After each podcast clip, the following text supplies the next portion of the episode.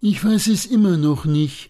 Meine SPD hat bei der Bayernwahl nur noch ein einstelliges Ergebnis erzielt. 9,7 Prozent, um exakt zu sein. Korinthenkackerei hilft jetzt auch nicht wirklich weiter. Im Gegenteil, es ist eher Salz auf die offene Wunde. Na, die Wunde ist ja wohl schon seit über einem Jahr offen und kann einfach nicht heilen. Wenn meine Volkspartei bei einer Landtagswahl, selbst wenn es die bei den Bayern ist, nur noch fünftstärkste Kraft ist, dann kann die Wunde ja nun mal auch nicht wirklich heilen. Volkspartei? Welche Volkspartei denn? Wenn sich die SPD nach diesem Wahlergebnis noch als Volkspartei versteht, dann hat Bayern mit der CSU, den Grünen, den Freien Wählern, der AfD und der SPD gleich fünf Volksparteien. Ein bisschen viel fürs Volk, wenn du mich fragst. Ich hab dich aber nicht gefragt. Die AfD als Volkspartei zu titulieren, ist für mich emotional nicht möglich. Dann darfst du die SPD aber auch nicht mehr so nennen. Und musst dich zudem emotional zukünftig auf neue, wenn auch traurige Möglichkeiten sowie Realitäten einstellen.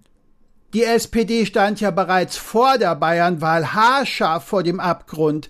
Seit der Bayernwahl ist sie einen vorherseh, aber nicht aufhaltbaren letzten entscheidenden Schritt weiter. Konsequente Entwicklungsfähigkeit kann man ihr zumindest nicht absprechen.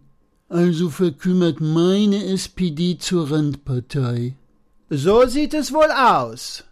Und nach der Randpartei folgt die absolute Bedeutungslosigkeitspartei. Frau Nahles als SPD-Vorsitzende hat direkt nach der Wahl alles andere als Souveränität ausgestrahlt. Auf die Frage einer ARD-Reporterin, ob sie eigene Fehler gemacht hat, ist sie einfach wortlos lächelnd gegangen.